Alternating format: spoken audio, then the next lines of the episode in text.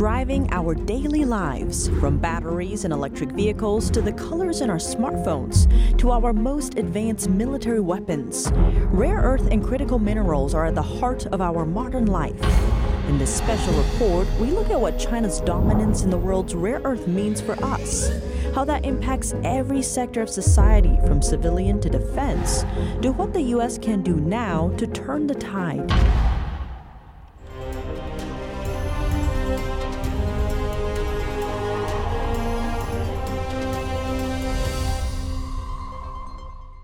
Welcome to China in Focus. I'm Tiffany Meyer.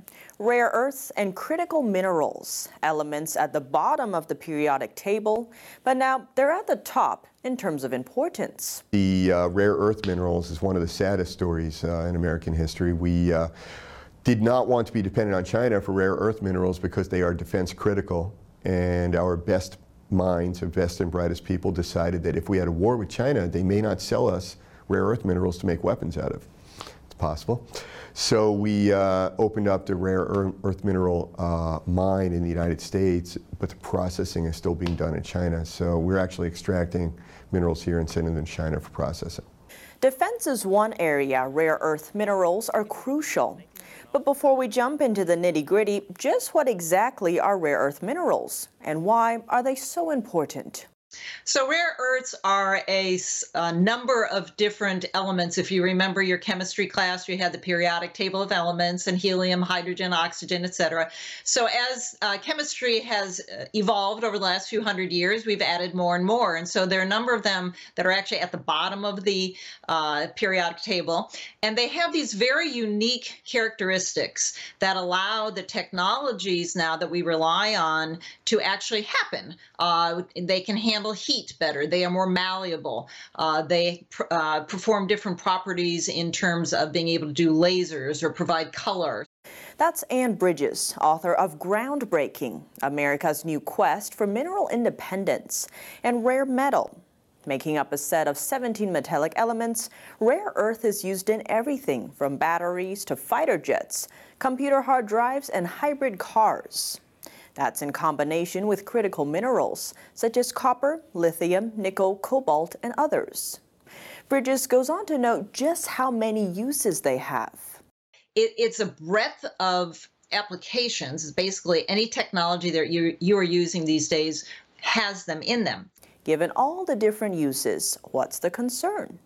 The issue really is that while they are scattered around the world, which is what you'll hear, they're everywhere, they are in such tiny uh, proportions. It would be like going to the beach and looking for them among all the sand. It's it's just very very tiny. So the way they are gathered up is if you have a commitment to mining and the US used to do that. We mined iron ore, right? Our steel mills sucked it up. Detroit, Minnesota, Chicago, they're wholly reliant on the steel industry, which started with iron. So we dug up iron, and then a byproduct of that was the rare earths, because now all of a sudden you could capture them and process them in enough quantities to make them valuable. During the Cold War, the U.S. led the world in rare earth and critical minerals. But since then, we've handed that title away to a foe. And we've even helped them achieve that. I think the other area that, that needs to be considered fairly is that uh, as China pulled themselves out of the economic doldrums of the 50s and 60s, they created a dual use um, concept for technology that they would develop technology for commercial use, but then also use it for the military. And I think that that sounded very attractive to many politicians. After the Cold War, we thought we'd never, you know, have to worry about it again. So isn't that a great idea? So uh, having China be the the supplier of that technology, we weren't at war with them. We didn't think there was any threat. We were trying in fact, give them a hand up so that they could join uh, and be a good trading partner and open up their markets. Uh, it seemed like a win-win. But was it a win-win? That we can't build uh, a future that's made in America if we ourselves are dependent on China for the materials that power the products of today and tomorrow. Right now, China is the only country capable of producing every known rare earth mineral. It's also the country with the world's largest reserve stockpile of rare earth. Minnesota Representative Pete Stauber says what makes it so much worse is that the U.S. can be critical mineral independent. Well, I think it's unfortunate that this administration has has uh, put their dependency for both critical minerals and rare earth minerals in the hands of the communist country of China uh, and Russia. It's simply unacceptable when we are we have the critical minerals and uh, a few of the rare earths right here in the United States. Uh, this administration just won't let us mine these. Uh, we have the best environmental standards, best labor standards, and the opportunity to secure our supply chain dependency uh, and put the destiny of our great nation in the palm of our own hands and, and not rely on you know, foreign adversarial nations that don't have our best interests at heart. So, what does that global dependence on China mean? If today the communist country of China stopped selling us their uh, critical and rare earth minerals, we would be in deep trouble from our national defense uh, to our manufacturing uh, across the globe. Bridges adds we're already feeling the effects from China.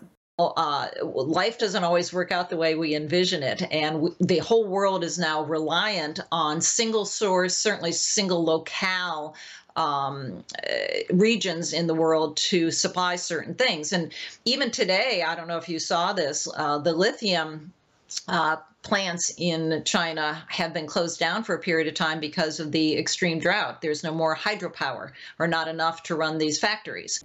But looming over the supply chain issues is another threat the threat of war.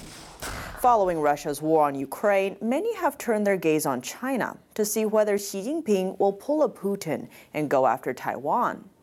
While Taiwan is a democratically ruled island that has never been ruled by the Chinese Communist regime, the party sees it as part of its own territory and has threatened to take it back by force if necessary. Following House Speaker Nancy Pelosi's visit to Taiwan, Beijing has ramped up its aggressive rhetoric towards Taiwan pushing some to fear it could escalate into a kinetic conflict.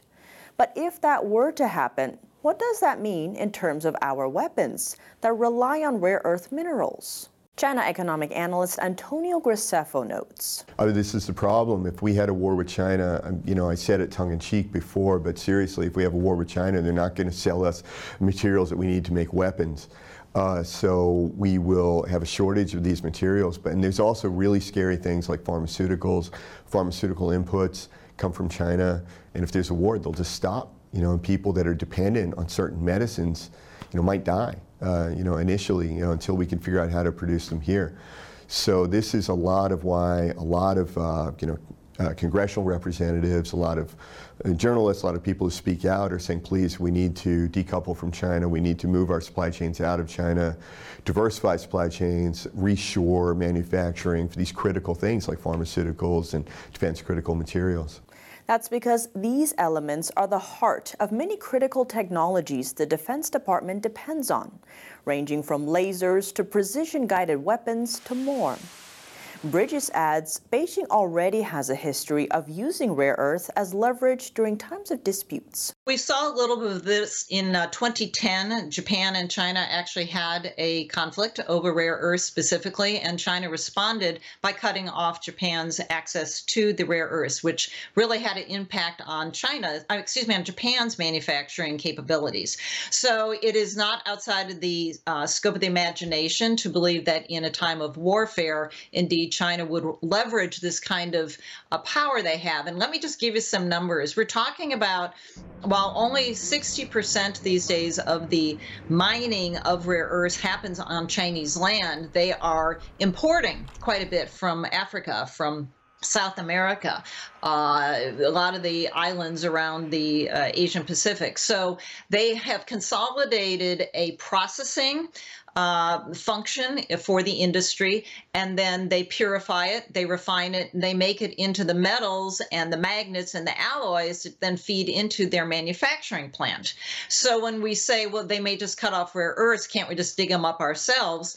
It's not just that, it's the entire uh, process to take it from rare earths to the finished product.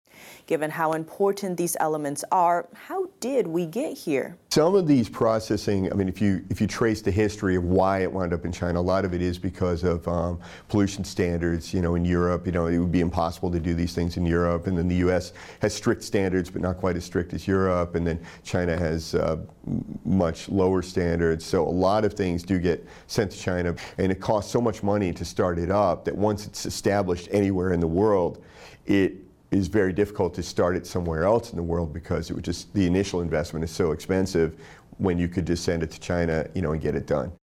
Given the current push into environmental protection and clean energy, is there a way to achieve a balance between the two? There needs to be certainty in the process. There needs to be, uh, you know, standards at every point within the process, and you can't move those standards. Uh, or, or, for uh, another term, you can't move the goalposts. Uh, during the process, like we've seen in so many areas of this country and so many projects, uh, the project has met the specific standards and they move the goalpost. So you're looking at certainty is needed, and then you have to ha- make sure that uh, uh, the workforce is there. And in the United States of America and northeastern Minnesota, I can tell you we have the workforce to mine these critical and rare earth minerals without question. Bridges notes historically, legislation aimed to do both was the 1970s was an era of a lot of the environmental protection uh, agencies being set up. But in 1980, uh, there was actually a law that was passed and signed by President Reagan that required that any uh, environmental protection be balanced with the productivity of our country. And that's kind of been ignored and shoved aside and not referenced very much. But it is a very key portion because, in essence, what has happened now over the last few decades is the concept of environmental protection has meant protect the land at all cost, uh, stay off of it, do not touch it, do not damage it, do not even, you know, dare to think about using a portion of it on behalf of the American citizens. So simultaneously, corporations got got tired of the lawsuits and the liabilities and fighting, uh, not just the federal level, but the states have their own uh, environmental laws as well, as in every local region and city, county, et cetera, uh, has stakeholders now that can weigh in and stop a project. So it literally takes 10 to 20 years to get a project approved, maybe. And the private enterprise has said, never mind, we'll go find the least cost provider. The U.S. has taken steps to lessen that economic dependence. The U.S. Department of Defense recently awarded mining company MP Materials a $35 million contract. That's to build a new processing facility. MP controls the U.S.'s only rare earths mine, but the company still depends on China for processing. To address environmental concerns, the White House said it would form a committee to recommend changes to the 1872 mining law. The rule has governed hard rock mining across much of the United States since the 19th century. Congressman Stauber says it begins with a shift in thinking.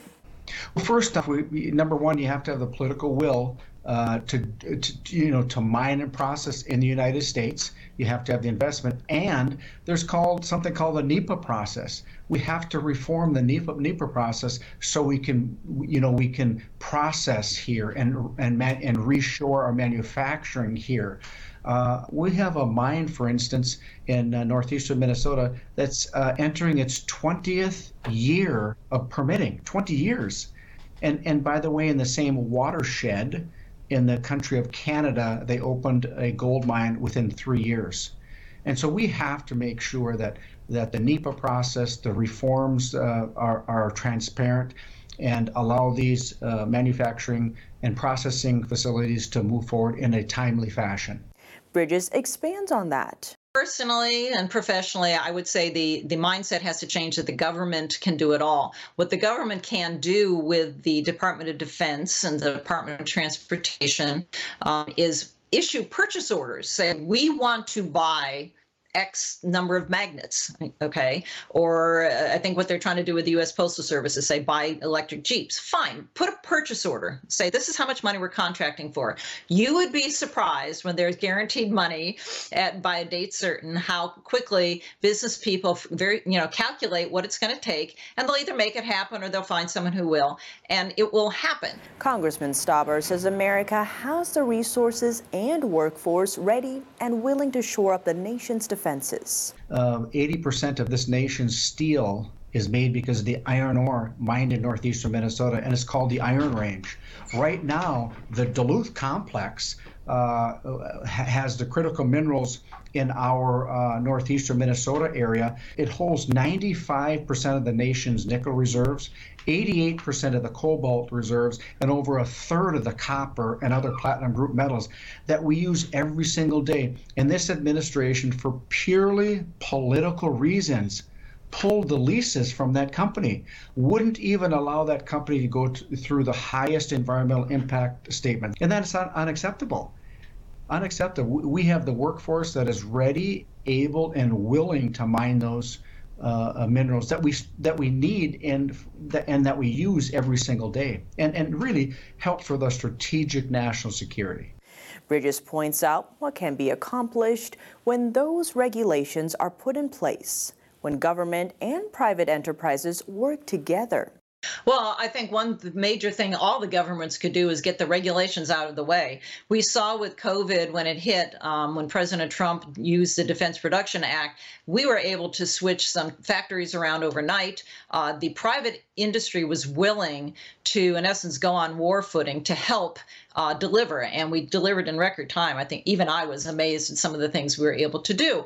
But that shows that we have the expertise in the private sector. We do not have it in the public sector. But if steps aren't taken, if the U.S. stays reliant on an adversary, the future is rather bleak. The consequences will be devastating for our nation.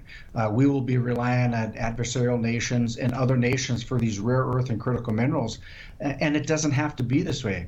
We must have an administration uh, that uh, understands the importance of securing our critical minerals and our rare earth minerals. We have to return uh, in this country, the United States of America, to mining and mineral dominance. And we can do that if we have the political will. But it's not just political views, it's our whole world view.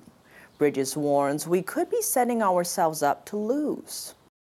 I think we need to be very careful about how we accept uh, kind of a, a single worldview, whether it's coming from Communist China, whether it's coming from the World Economic Forum. Um, we have, are so interconnected now that a bad piece of information is creating a knee jerk reaction that's whiplashed around the world. We saw that with COVID we're seeing it now with the electric vehicles. They're, they're fine, you know, for people who want to buy them, fine. But why are we coercing people uh, to buy them? Why are we forcing people out of certain other choices? America was always known for having the most choices, and we are now taking those choices away. Why? In order to conform to what uh, China wants? That doesn't make a lot of sense. As experts note, America is at a crossroads we have the ability to be self sufficient, the resources needed to run our daily lives and boost our defenses. But if we continue to rely on an adversary for those critical elements, the U.S. will continue to be at the whims of another nation, one that doesn't have our best interests at heart.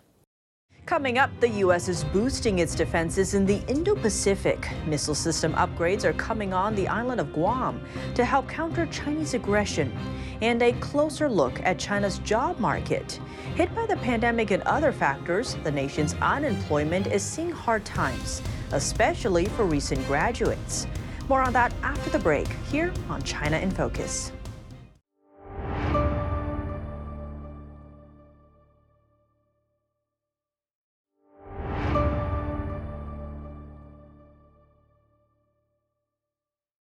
Welcome back to China in Focus. I'm Tiffany Meyer. Now, for today's news, the U.S. is upgrading its missile defense system on the island of Guam, a U.S. territory and strategic axis in the Indo Pacific region. Here's more.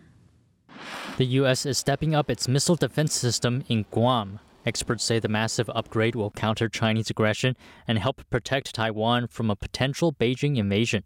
The head of the U.S. Missile Defense Agency, Jon Hill recently shared a progress update. Hill said Taiwan is facing what he called an evolved threat. That's because of China's advanced ballistic and cruise missiles, new hypersonic weapons, and even potential threats from space. He noted those weapons could strike at the same time from multiple directions and points of origin.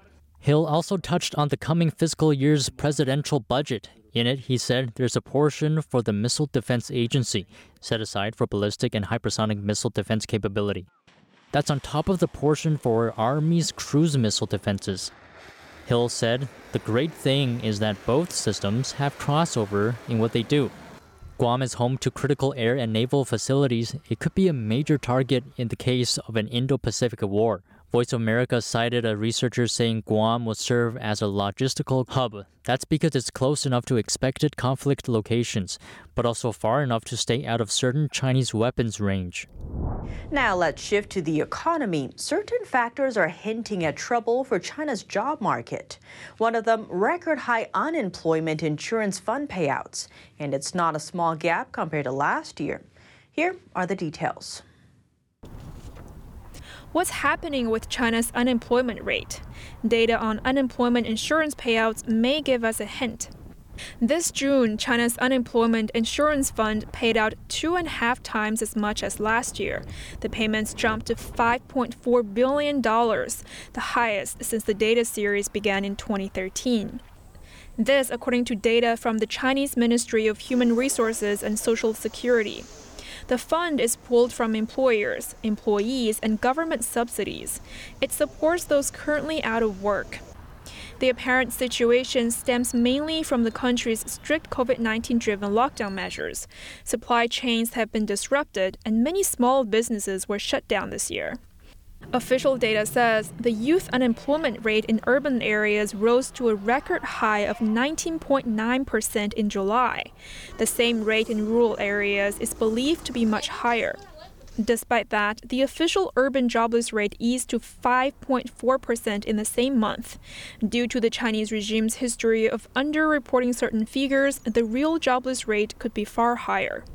On the communications front, another nation is joining the list of ousting Chinese telecom gear from their 5G networks. But with India banning Huawei and ZTE, Huawei's founder says the company's priority now is to survive. Here's what's happening. Telecom companies in India have abandoned China's Huawei and ZTE. In early August, New Delhi based telecom company Bharti Airtel signed 5G service contracts with Nokia, Ericsson, and Samsung. Another India telecom company, Jio Infocomm or Jio, is also in talks with Ericsson and Nokia. That's for 5G equipment supplies.